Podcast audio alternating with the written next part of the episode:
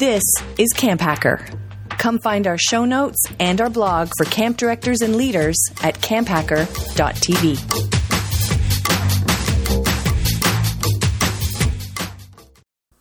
Good day and welcome to our podcast. This is Camp Hacker, episode 113, recorded on the 23rd of September, 2019. On today's show, when and how to introduce major changes at camp. If you love the Camp Hacker podcast, you should subscribe to Camp Hacker in whatever podcast app you have on your phone. That's right, the one you use most often. Stitcher, iTunes, whatever. It's all good. Just subscribe and you'll never miss an episode. Thanks for letting your awesome out, Camp Mavericks. We hope you enjoy the Camp Hacker show. Hello, Camp Pros, and welcome to the Camp Hacker Podcast. My name is Travis Allison. Uh, you may know me from such things that I've done as the Summer Camp Professionals group on Facebook, campmavericks.com, and Marketing Mondays. I want to welcome my co host today and allow them to introduce themselves. Hi, my name is Dan Weir. I've been working camping for over 20 years now, um, primarily YMCA camping, and I work for the YMCA of Long Island developing their day camps. And my name is Gabrielle Rail. I'm one of the camp directors at Camp Ouareau. Camp Ouareau is an all girls camp situated in the Laurentian Mountains, and we focus on creating a positive female community while, while speaking in French and in English. Hi, and my name is Joe Richards. I'm the executive director at Pearce Williams Summer Camp and Retreat Facility. We're a year round uh, facility located in Ontario and part of the United Church of Canada's camping network.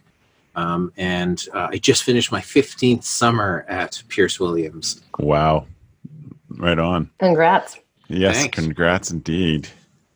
Um, well, I, I want to welcome the three of you. Great to have everybody back. Welcome to episode 115. Uh, I'm actually really enjoying the fact that we're doing so many episodes this year because it's nice to catch up and spend time with you folks. Uh, so it's the best part of my week. Come on. That, that's awesome. That is awesome. I'm going to say that the best part of my week is going to be going to Matt, our editor and producer's wedding on Saturday with Joe. I will be there. I believe we're sitting at the same table, Travis. Nice. So. That's great.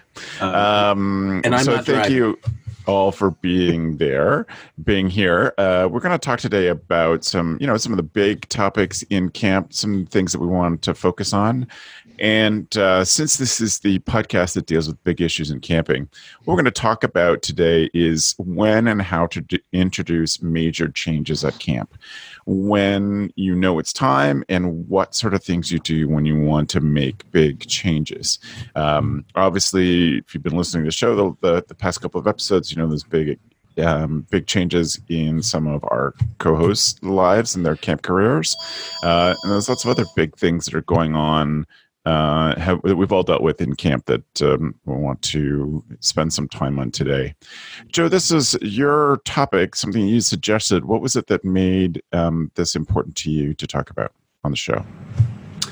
I think it's important. It's it's an interesting idea that a lot of people ask about, right? Like the idea of when when you're new at camp, how much do you change, and and when do you know how hmm. when do you know how something's run its course, and and you can change it from there. Um, I think that the the topic itself is one of those things where there's there's there's program changes and there's physical changes and there's um, philosophical changes that you can mm-hmm. make, and all three of those things can play a role into where you as a camp director, um, you know how it works in your time, um, because if you try to do too much too fast, that can be a problem. But if you do nothing and change nothing, then that can also be a problem. Um, and so it, it, becomes one of those things. I know years ago when I was at uh, the Taylor Statten camps, um, I had numerous conversations with Mike Sladden from Pathfinder and, and his his thing. He was fairly new at Pathfinder at the time as a as an owner, and he said uh, one of the best things about um, is one of the best things is I get to do like morning meditation with the kids. And the mm-hmm. second day of every session, I talk about how change is part of our culture. And he said, I do that as to, to breed it into these kids that when something changes, it's not that we're moving away from what we were, it's just we're moving towards becoming better. And so that's where, that's really, I think, where this, this conversation started. Joe, um, you uh, culture is probably the biggest thing, right? Like if you have a culture of wanting to make change, then you could yeah, you can do anything. That's like, uh, yeah. Well, and when when Mike told me that, I was just like, that is one of the most brilliant things, um, right? Because a lot of private camps, and I, well, a lot, the, some of the private camps I know, right? The the owner or director will get up every morning and do that that meditation um, in the dining hall or somewhere, and and so they have certain points that they talk about. But that being right, it's this idea that changes changes us, and it, it solves so many dramatic problems, right? Like when because there are times when you go to change something when you're new like when i was new here people would be like you can't do that and i was like i i can do whatever i want i can do whatever i want i can do whatever the board will allow me right so Yeah. Mhm. I think that um, well let's let's push us in this direction. So Gab, how do you know when it's important to make change? Mm, uh, gut instinct, and then asking people. Okay. I think um, I think if there if if there's and I mean and paying attention um, to what's going on around around us and when we shifted our our teams our, our camp teams from tribes to teams um, right, yeah. When we were doing that shift we knew there was a lot of things in our organization that was appropriating Native American culture. And we knew that it was wrong. And we wanted to make sure that with this change, it was going to be a learning opportunity, an opportunity of growth, and not, a, not something that was resistant uh, of our community, because then that opportunity for education was lost. And so we we knew that we had different phases that we had to implement and we knew that we would probably do that over a three to five year period. And then after that, we knew that there were going to be things that would emerge because of our own, uh, you know, ignorance.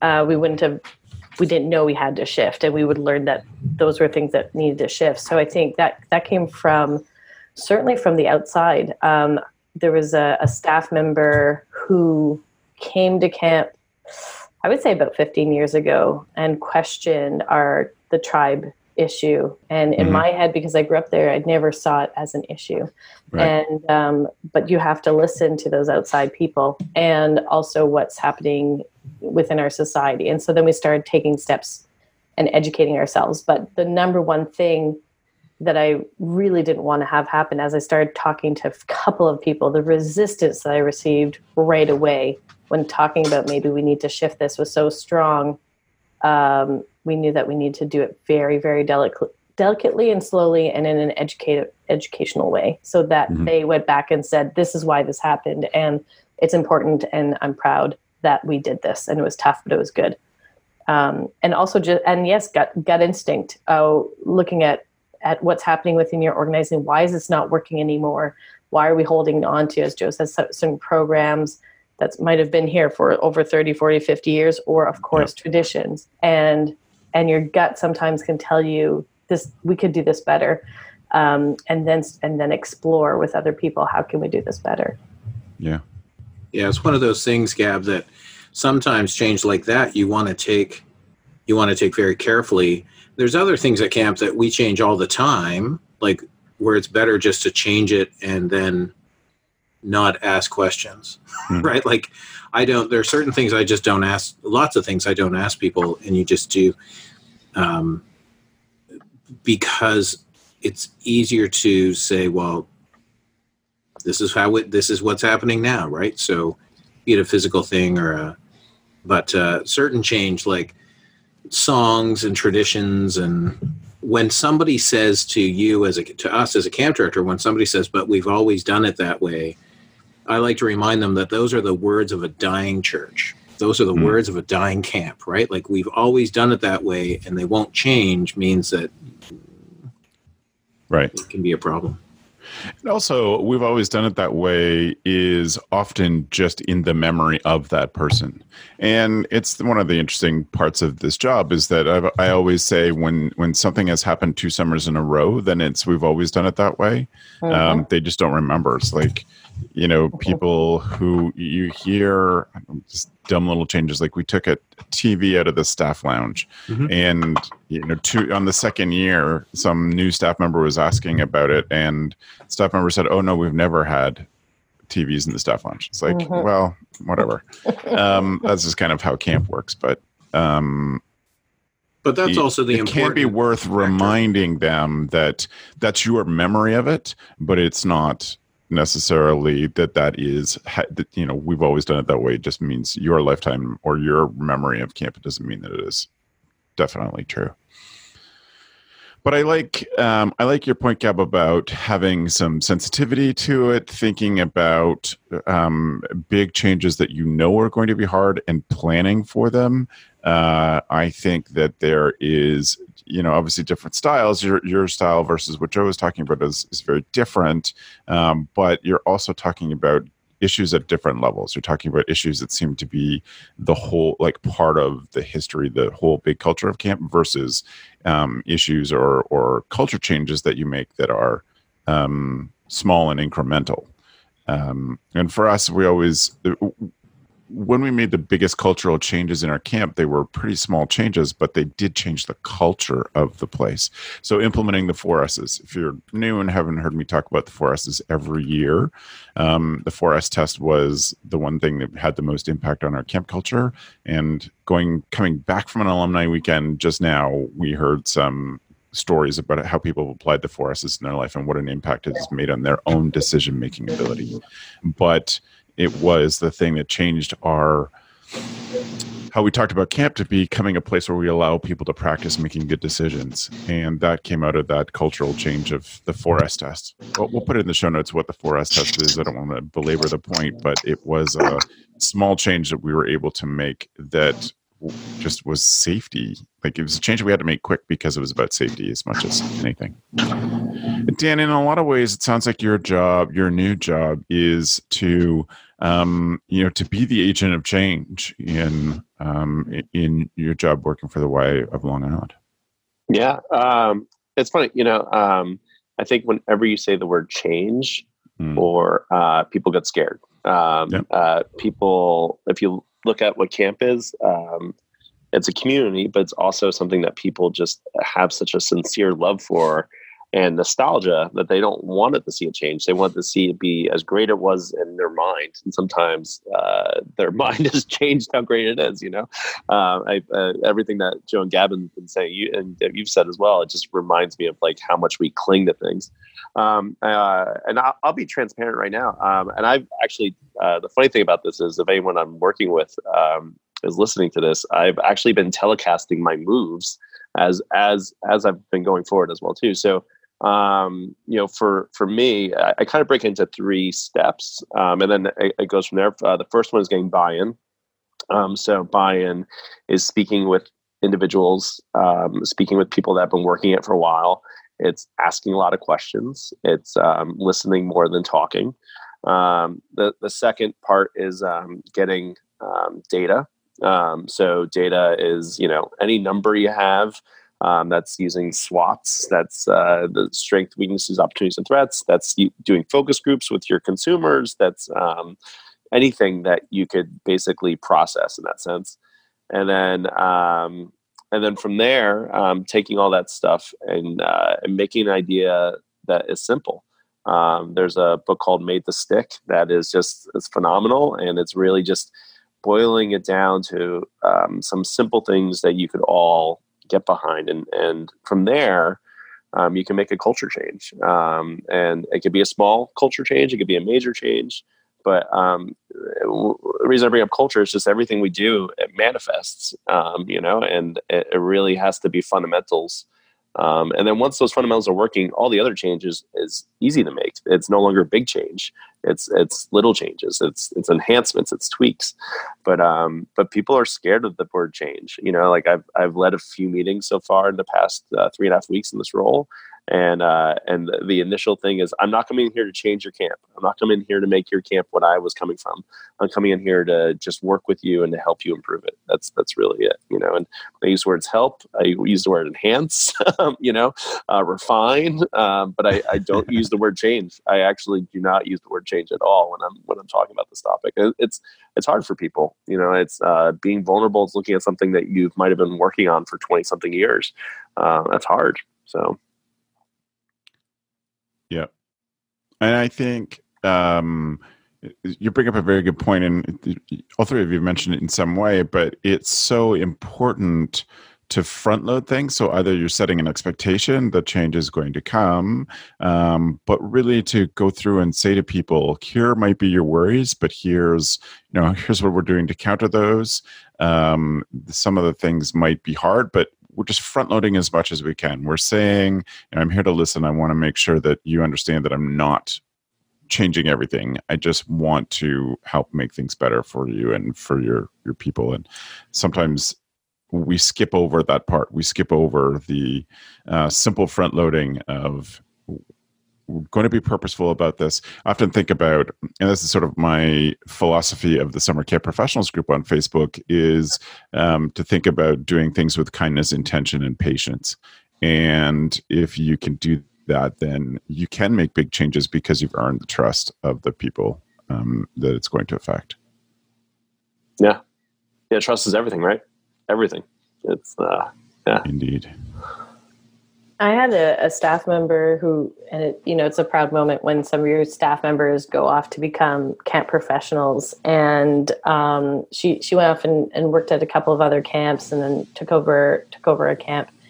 And um, I remember having a conversation with the person that was thinking of hiring her um, to to come into this organization, and um, you know, just a reference check, and et cetera, et cetera. But by the end of the conversation, that, that individual asked me, "Is there anything else, you know, I should know?" And I said, "I said, well, I have a question, and and uh, and I said, how are you going to make sure this person is successful? Like, what are you going to do to support them? You know, I'm like, I'm putting this person out into the world; they can do the job." But I knew that this camp wanted change, and I knew that they were bringing her in to implement some of that change. And I knew she was the right person for the job, mm-hmm. but when you put somebody in a position that is new and you and as the board or the owner of the organization and you want change i really believe that that change should come from the board should come from the owners and not this person that's going to be the messenger. And that they say this is what we want and we want this person to help implement these changes. We want this person to help and i've seen it you know time and time again new directors coming into positions and they don't fail because they don't have a lack of skill or experience it's because they're put into an impossible position because the organization itself does want change but they're making them the messenger instead of the the, the catalyst of helping um, move that change forward and i think. I think if you're in a position, if you're in a new position, is talking to that board or the owners or whoever on how you can be a team but also how this message does come from above and not from from that person. And you're the right person to maybe bring people in as dan says have those conversations listen gather the information and you know as a team move forward. But it's it's it's a tricky position when you're new coming into an organization because change equals you know taking away something that these staff members and campers and families love and, and then that's threatened and so defenses go up and makes that job so much tougher. Yeah. It's funny um, uh, what you're saying it's like uh, uh, sometimes people hire people for them to be the disruptor um, and those right. people never never last long in their role right? They kind of like destruct things build things and then they they they leave and um, while that might be good for some organizations i just think the stakes are too high with camp and um, you know, if you disrupt camp, uh, you're disrupting your community, and that could you could possibly be closing your camp within three to five years if you do it wrong. Like you know, that might work for some other industries, but just for us, um, you know, everything is built on this community and this feeling, and you have to not view yourself as someone that's going to shake things up, but someone that's going to take care of things and want to improve it. You know, um, there's a stark difference. I, have met some people that are like, "Yeah, I'm going to come in here. I'm going to change this, this, and this, and it's going to be new and great." And it's like, that's great, but um, when you're not respecting the old, um, it doesn't mean you have to do it the old way. But when you're not respecting it, uh, the consequences are too big, um, and that, that's how you fail. Yeah. I think that goes a lot to the idea that you said earlier, Dan, that culture is everything. I think that when you're new somewhere, the changes you should make, like Travis did for um, for the 4S test, is similar to what I did here to change the culture to this idea of to do what needs to be done, right? And because there was this problem, and if you can slowly breed a culture where they believe in this one thing, be it the four S's or to do what needs to be done, you can get them to believe in everything else. And I think that once the culture is once the culture is there um, then you're doing small things to adjust cultural things but some of the other changes don't come up as as a huge um, as a huge stumbling block. Um, and even when when when you're a camp that has an executive director and you hire camp directors underneath you i think the important part is when a new person comes in yes, are they being hired as that, that disruptor or are they being hired to maintain and introduce a few new things? Um, because early in my camp career, I was certainly hired to be a fixer, right? Like to deal with problems that a camp had. Um, and you only stay, you know, you're, you're not committed long term. I think the real thing about major change at camp is this idea that you have to know that you're going to be, you have to at least have a sense that you're going to be there for a while right? Like if you're gonna work on creating this amazing culture, but you have a contract that's only yearly, that's going to be a challenge, right? And I and and because you sometimes people can't think beyond that year because all you're thinking about is right, my contract's up in in November and how do I get it get it reinstated? I think the idea of choosing your battles in change is really important, right? The things that um, you might hate a song, but there's nothing wrong with that song, but you don't need to not sing that song.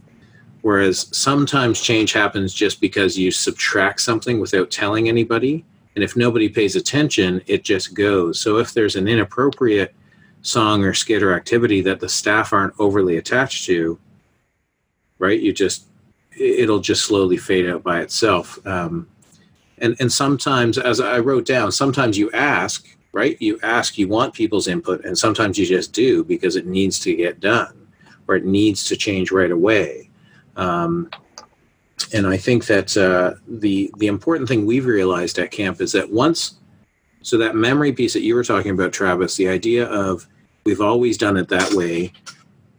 Our phrase is we've always done it that way in your time, right? Like I'm the institutional memory now of 15 years, and I know that five years ago we didn't do it this way we've shifted.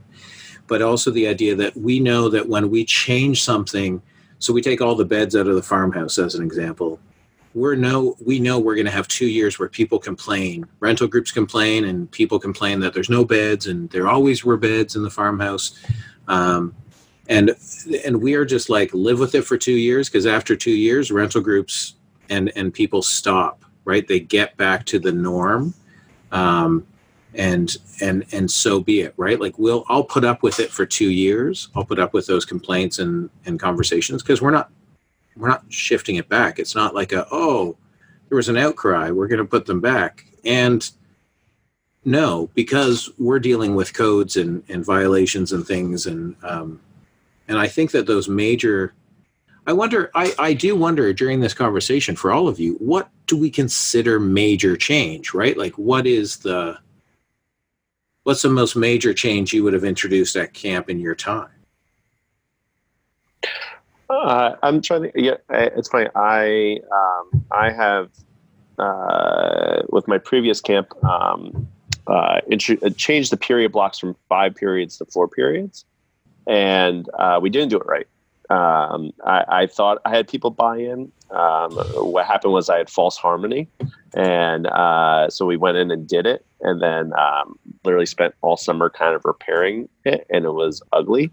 Uh, um, we stuck with it. Um, people now love it. Um, it took uh, another season for it to to basically do it. we didn't have a drop in enrollment. Um, we still had staff come back, but um, it was far from clean. Um, you know, and uh, for me, it went back to I didn't get enough buy-in. I didn't have enough. I didn't have enough uh, like people recognizing the effect it would have on the camp, and um, I didn't make it simple enough. It really, it really was that. It, sounds crazy, just going from five periods to four periods, being that troubleshooting, but so many people um, couldn't grasp it once it got in motion, or or had objecting opinions, or um, just little things. But yeah, I, I, think that was one I, I reflect on that change I, I, that was really hard for it to make, and it doesn't sound like it's that complex, but it was very complex. What was con- complex about it? Was some was it the schedule shift and people had a hard time following the schedule? Was it? Yeah, yeah. Yeah. It was it was a little thing. So we went from we had uh, five one hour periods. So we had um, t- uh, two in the morning, three in the afternoon, and um, we went to an hour and a half uh, sorry, hour and 15 minutes for periods in the morning, an hour and a half in the afternoon. So uh, because they weren't at the same time, that was hard for some people. Um, uh, and when we did that, um, we recognized in hindsight that we had a, a, bit of flexibility at the end of the day of schedule, which people at first took it as we're we, are a camp that's structured. We always oh, like we know everything where we're going, and giving them all of a sudden a free 45 minute block um, when they weren't expecting it, and the time starting to change uh, during the day changed, that really threw off a lot of people. For like three or three or four weeks, people were like, "Oh, I can't believe we have to go through this period again." And it, it was like, "Well, what do you do during other forty-five minute free blocks?" you know, like it's. I thought you wanted more free time. Um, it, it was funny, you know. It, it was really went to buy-in with that, um, and then it was the simple things, you know, like uh, rest hour was no longer an hour; it was now fifty-five minutes, and people were frustrated over that. You know, it was um, all these little contradictions that just kind of fueled people's resistance to it. And like everything, there was a whole group of people that loved the change. There was a whole group of people that didn't think it was any big deal, and then um, and then there was a, a, group of people that just were like anti it. So it's um, yeah, it was it was very funny. Um, but um, you know, two years later um, people loved it. Um, a year later, people are like, "Oh yeah, people, this is what we do." Uh, so uh, it, I always find camp communities as a whole aren't great with new. They want new attractions, they want new things to be introduced, but they're not good with with change as a whole in that sense. And I think yeah, that's I think- natural. I think that comes from uh, families and kids, like it's something that's constant and consistent for them. They want that to stay the same, especially if it's camp that's had a huge impact on them. That, that makes sense. Um, but we still have to make change in the middle of that. What were we going to say, Joe? I, I, think that that idea of um, that camps are resistant, that's one of the things I've noticed that's changed over time, right? People camp staff now seem to be more in need of that structure than I ever thought I did as a camp staff or during my time in the in the 90s directing camps and working at camps.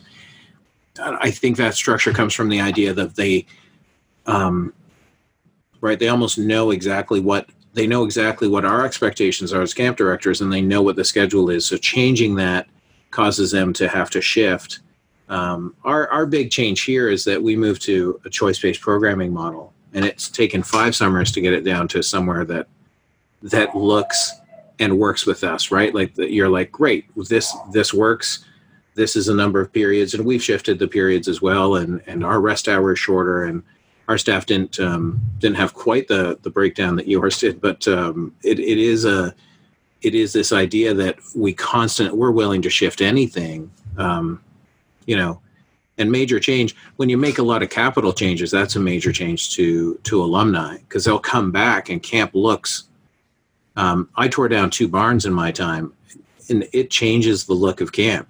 But now i was walking around with ucw's united church women ladies today and i was saying i can't even i can't even think about what camp looked like 15 years ago like when i started. I can't picture like I can sort of picture it, but I'm like, there's no way I'd want to go back to it. Like, I don't. Yeah. Yeah. So, Joe, that change I was talking about that we made, um, you know, the nice thing was that after they saw it and they bought into it. Um, the next the next year, people were much much more on board with making changes. Yeah. Um, it was literally I was breaking a culture out of not making changes. That's yeah. that was part of the resistance, and I never recognized that as working there for so long. But when I was I was the director, like when I was the one in charge and wanted to make a change, I've been thinking about for a while. Um, that was I was part of that culture as well too. It was very interesting. Yeah, yeah. And, and, then after that, um, we were able to make changes all the time and mm. we're very uh, adaptable. Um, but yeah, it was just very funny. It, it and it's it's huge that just one thing can shift you into a new right. Your whole mo- your whole staff can be like, oh, well, yeah. If if you can do this, then we can do that, right? Like yeah. we can yeah. we can do anything, and um, and I think that that's one of the one of the keys is that sometimes major change at camp is only major because people are so resistant to any change right yeah. like um yeah 100% so it sounds to me like the, one of the biggest takeaways for people who are considering major change or struggling with major change is that um, is building a culture of change that it happens all the time. You get people used to it, and it eventually becomes part of it. I, and I like that idea because um, when people are used to thinking of their place as being a place of change, then they, I think, naturally become a little more creative about what the program can be. What are the things that um, you know that they're willing to look at differently because they've been through something a little different. Did you find that that happened for you folks, Gab? Yeah, we we had our our major major change. Uh, what perhaps happened? I think it was the second year after my folks purchased the camp, and even though my we had been on the camp for many years before part of the camp, um, the the the succession was was very smooth uh, because Jackie had been on staff for 20 years prior. So this wasn't an issue. But we decided to shift uh, the culture of our staff, and it was a toxic environment. And how we wanted to approach it, which was by implementing a communication program and re interviewing all of our returning staff members, which we didn't used to do. When we implemented that, we lost uh, 75% of our staff, which was a huge for us. It was that was very very big, and it and we lost um, people that came back were our quiet staff members. They were the ones that were really in the background, and probably for good reason because it was a toxic environment. Um, and so we really had to build from the ground up with those people and with the new staff members that came in. And we were very clear about what our mission was. And our mission was camper first. And to be camper first, we have to communicate about our own issues. And it's not going to be easy, but we're going to do it together, was basically the message. And uh, like Dan said, once we implemented that that big change, change was within our organization became a lot easier, and also um, it did become part of our history. We started doing uh, going out to the the highway. Uh, once everybody uh, was uh, on camp staff wise for a staff training we put a ribbon across the the camp arches and we get a new staff member to cut the ribbon and we talked about how we stand on the shoulders of the women that came before us and uh, what they did was to allow us to build upon uh, what they did and that uh, and with that comes change for the better hopefully. So um, so that is part of our tradition now that's something that we talk about and and it does it did allow for when we shift from when we did the shift from tribes to teams so that was a that was a big shift. Um, our campus and staff it wasn't as much of an issue but our alumni it was. And i went towards the alumni first to gather buy-in from them and then um, our staff and then our campers. So we went about it that way. But it's but doing yes making big changes can become something to help you in the future in making those changes and riding it out would be help is uh, you know, it's probably in your best interest if that's possible. But I also know that with this experience, with that first shift, I was, I wouldn't say I was aggressive about what the yes or no, but I didn't bring in people. I didn't bring in a conversation. I knew we had to change it, but I didn't bring people in to say, like, this is what I want to do. And I think we lost some people that we could have kept if I would have done that. And that was my lesson learned for when we did the the tribes to teams um, was I I decided I'm doing this by stages. I don't want to I don't want to bulldoze my way through, um, even though the outcome was okay. And so that's when I started bringing in people. But I wouldn't. It wasn't an option. We were going to change, but how we were going to do that. That's what I was asking uh, my staff and my alumni on, on how we could do that. That's what I was asking them. But that we were changing, that wasn't up for discussion. Right.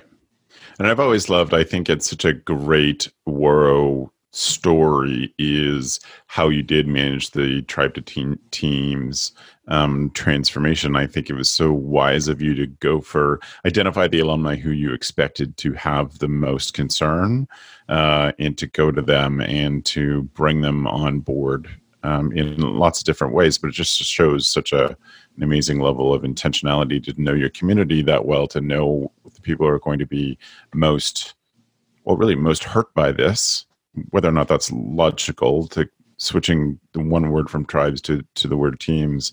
And um, the names of those teams are pretty simple changes, but um, that it would have affected some people. And you wisely went straight to them and, and um, sat down and talked things through with them. Yeah, and and what it allowed us to do is to do that really really well, and then then we started changing names of cabins, and then we changed the names this year of our sections. So those two other things that we shifted, we sort of, uh, as we say, we're we're taking out carefully some of the pieces of fabric that um, uh, are no longer appropriate in our tapestry um, of our history the other piece is that we're keeping it part of our history because we want to acknowledge that we made mistakes and uh, it's important to to not to hide or bury those mistakes but it was easier for us to change those names said oh, okay so these names now we need to shift them. We went through a really nice process of changing them for sections of our of um, of our campers um, the way we did that that was also designed but it was much easier to do so much easier because the message was already the platform was already built. So um, is there anything else anybody would like to add to, to this particular topic? Go for it joe. Yeah the idea of planting seeds um, if you're going to be there long term you can you can seed an idea years before yeah years years before you do it right? Like you can, um, for years, I've seeded my board about the idea of alcohol at camp because we have a policy about no alcohol, but for weddings, right? And and I've see I've seeded about right now. I planted a seed a long time ago about changing our name, right? The idea that you take Christian Center off of the name because for grants and whatnot, Canadian Canadian granting organizations really just stop looking once they see the word Christian in your name, and so these are seeds you can plant um, to see how they germinate in the future so that you can um, you can slowly shift that cultural that that idea. Because if you introduce it and try to bowl through a name change right away there are people alumni and whatnot who are going to be pissed right? And um, but if you plant the seed and and people understand the value of of a new building or of renaming a building right? So you're renaming cabins and i i just wrote down um, somebody complained about the name of our newsletter. Not complained. Somebody mentioned that longhouse is a, a Native American term.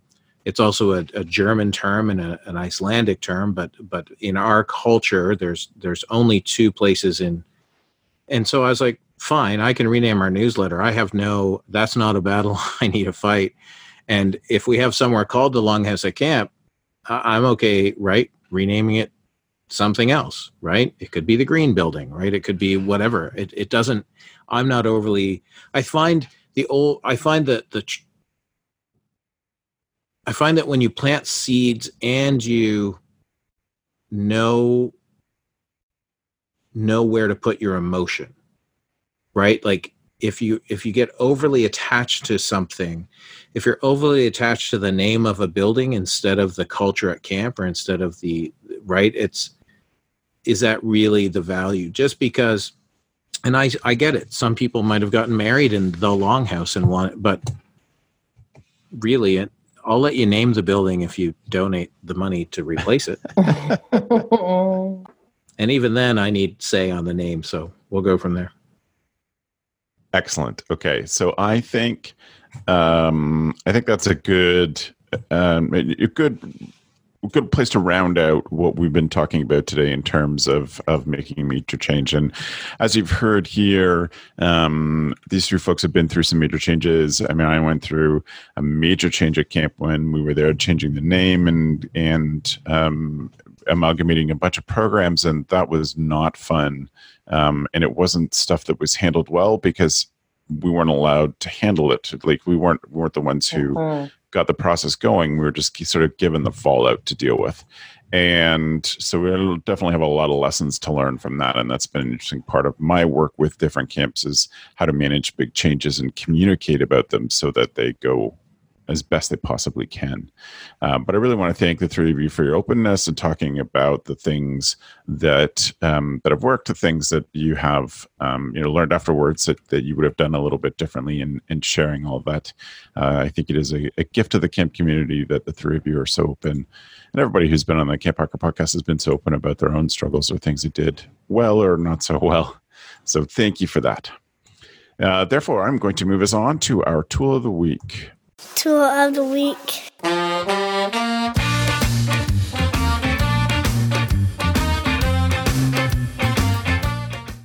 So, welcome to the Tool of the Week. It is our section where we share with you something that helps us be a better camp director.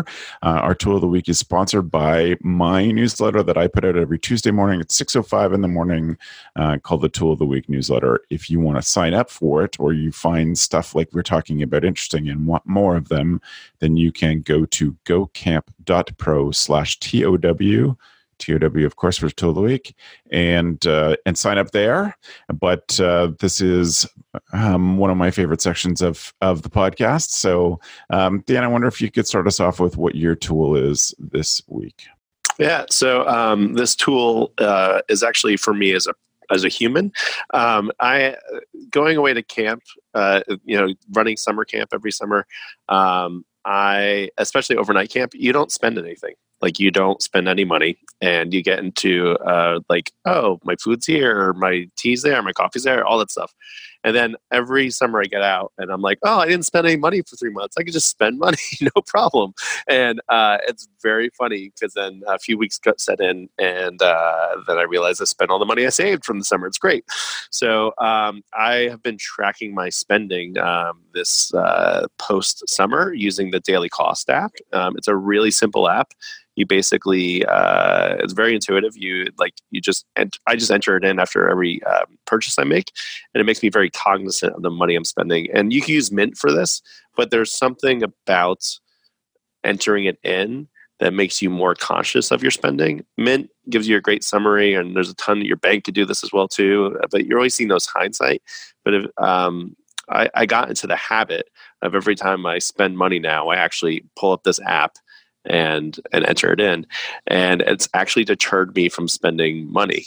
And it's great um, because a lot of times it's just it's silly things. A lot of times i don't need to go to that starbucks or i could wait an extra half hour to get that or i could see if i have another notebook at home or you know it's just these little things where i would not have spent like that prior to summer. Um, so so yeah the daily cost is the app. It's free. It's intuitive. I, I really enjoy it Excellent. Thank you, Dan. I love something that is as much for the person as for the position. Thank you. Yeah. Uh, Joe, what's your what's your tool? My tool of the week this week is uh, Adios, um, and Adios is a. Imagine what would happen if you only checked email three times a day is their tagline it is a, a, Gmail extension that only delivers your Gmail three times a day, as many as three times a day, as little as once a day. Um, I've been using it since prior to the summer, and I have three times set up. Um, I'm sure I could shift those times. Right now, it's 8 a.m. email comes in, 11 a.m., and 2 p.m., meaning that you send me an email after 2, I'm not going to see it until 8 a.m. the next day. And um, you might say, well, I could never do that. If I need this, I need to see my boss's email right away. You can set that certain emails go through. Um, let me tell you, it has changed. It has changed the way that I work because I'm no longer reacting to an email when it comes in. I'm re- I know at 11 o'clock I'm going to spend anywhere from 20 minutes, you know, to half an hour just clearing those emails. Um, and I've also so Adios has, has helped me tremendously. Um, and after two o'clock, it allows me to just do whatever I need. I'm not chasing somebody else's needs or answering a little question that somebody had. And if somebody really wants, if it's a summer staff or a, a full time staff in our office, you can come and see me, um, or you can hit me up on our Slack channel. But um, for most things, this is this has worked really well for me, and I would highly recommend it. And it's free. Uh, there's no cost to it. And the reality is, if you're really worried about it, people, it's a folder down in your Gmail. So you can always go and see how many are waiting for you and you can look at them. So when so today, Travis, you send me a link to the to the show notes. I can just go into that. Um, I scroll down to that folder. I see there's three or four emails waiting. I click on yours, and I'm I'm good to go. Um, and then I can take that label off it, and that email never shows up in my inbox. Then it just goes into my archive right away. Straight to archives.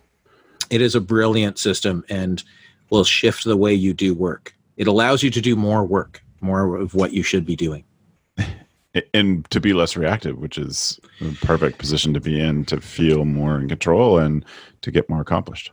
Yeah, and and that's where I've also I had this talk with our full time staff. This idea that um, don't send an email if you can come and ask the question, right? Like when you're in a small office, there's no reason that you should be sending me an email and then expect an answer to that question within the next hour if I'm sitting 30 feet away from you, right? Like pick up the phone call me right? I'm not and and so um, my staff know now that I, if they send me an email after two i'm not going to if it's something they want an answer to or need an answer to they they know that um, our communication our office has gotten better because we we've taken i've said don't ask over slack right? Like if you're standing 30 feet away from each other saying something over slack to right that's not where chat comes in as well as like when you're off working remotely. So, but Adios has been, I forget where I found it.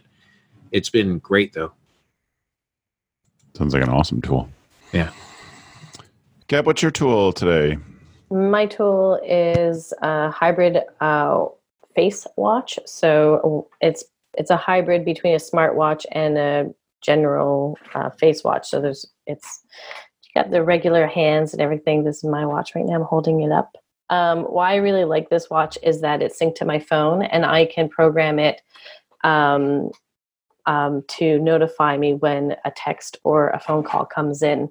And I can program up to 12 uh, different people on on my phone, so on my watch. So I can see if when uh, both hands go to one and it starts buzzing on my on my wrist that I know that the camp is trying to call me or our trip is trying to call or whoever on my team. So this summer, instead of taking out my phone, which I would do often when I'd hear a ping or a buzz, I could see who was calling me, and if they were in town, I, I, I would know. Okay, I don't need to call back right. I don't need to get uh, answer this right way. But if it was a trip, I would answer, or people that are picking up campers at the airport, I would program that staff member's cell phone into my into my watch, and then it would buzz. It also tracks your um, your steps if you want to. You can also turn on and off your uh, music from your phone, which is great when you're standing on stage and you want to press pause on the music or press start on the music and you don't have an extra person uh, helping you because they're taking care of kids.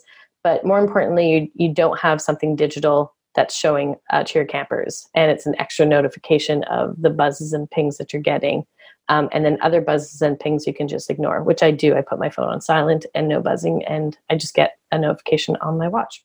So I really, really, really liked it. Made me use my phone a lot less this summer.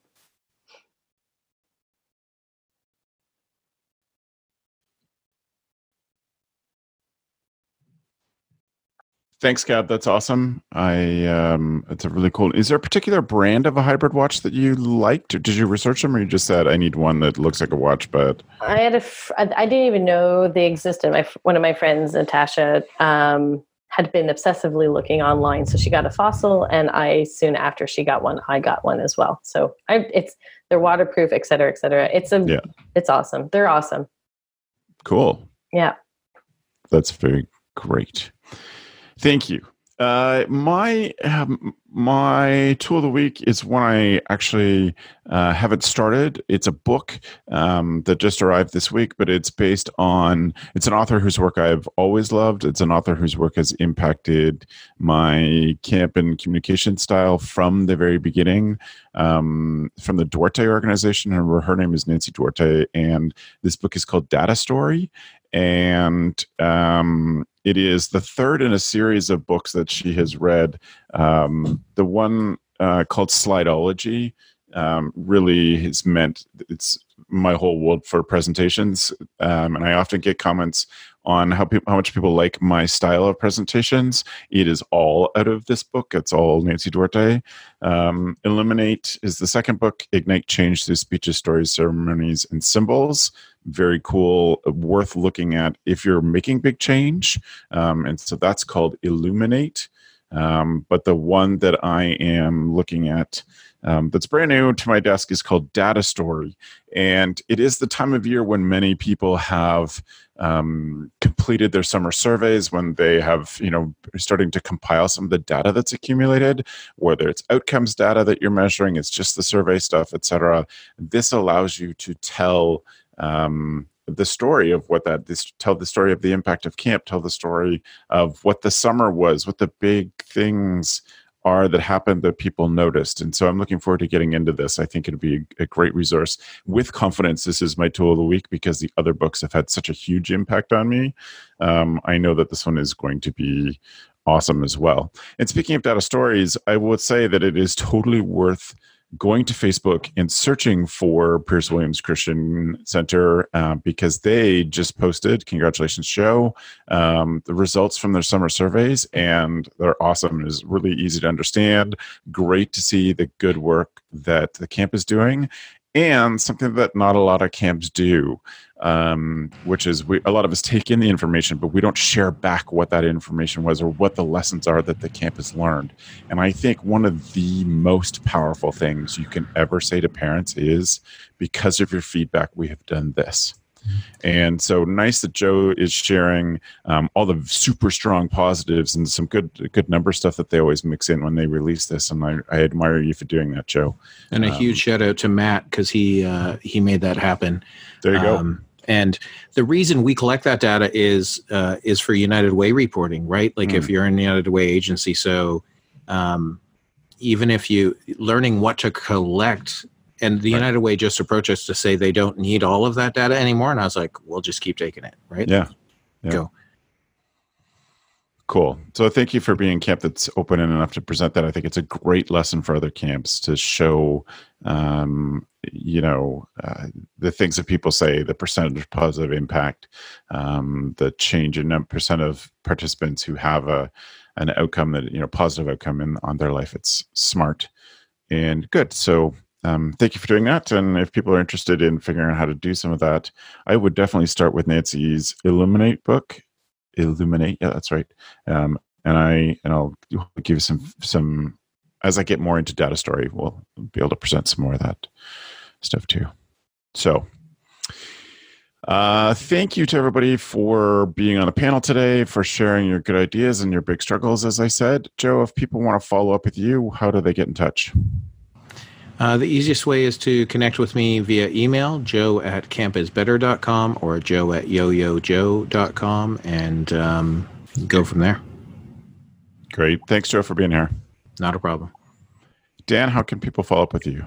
Yeah, um, I can be reached via Twitter at Dan Loves Camp and at Instagram at Dan Loves Camp.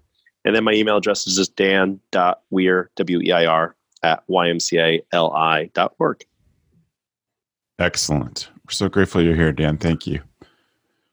Gab, how about you?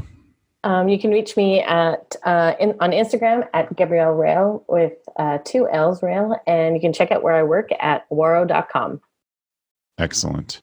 Thank you again, everybody, uh, to the, the, the panelists. Uh, if you want to reach me with ideas for shows um, or comments on the show and in particular, you can find me at travis at gocamp.pro. Um, most of my campy stuff on Instagram is done on at camphacker, um, but emails are a great way to reach out if you, again, have some comments or su- suggestions. And uh, the other thing I will say is if you're interested in those tools of the week and you weren't able to catch them, you're driving and um, you weren't able to jot them down or, or miss some of that, you can always find our show notes at camphacker.tv slash podcast. And this is episode 115 and uh, we're recording it on the 23rd of September. If you um, want to find the notes and find the links to the things that we've talked about. Uh, so we want to take time and thank our editor and podcast producer Matt, who we've been talking about quite a bit today, um, for all the work that he does to promote the show and to do the editing and get them out to everyone. And congratulations and, on his uh, his wedding. Good work. Good yes, work. Matt will be married by the time yes. the show comes out. Yes. So congrats, congrats to Matt. Um, thanks, Matt. We really appreciate it. And uh, we'll look forward to talking to everybody soon. We'll we'll be coming to your ears in two weeks' time. Thanks for the evening, friends. The Camp Hacker podcast is brought to you by Beth and Travis Allison, summer camp leadership training and marketing consultants. Thanks for listening. Camp Hacker, bringing your world into focus.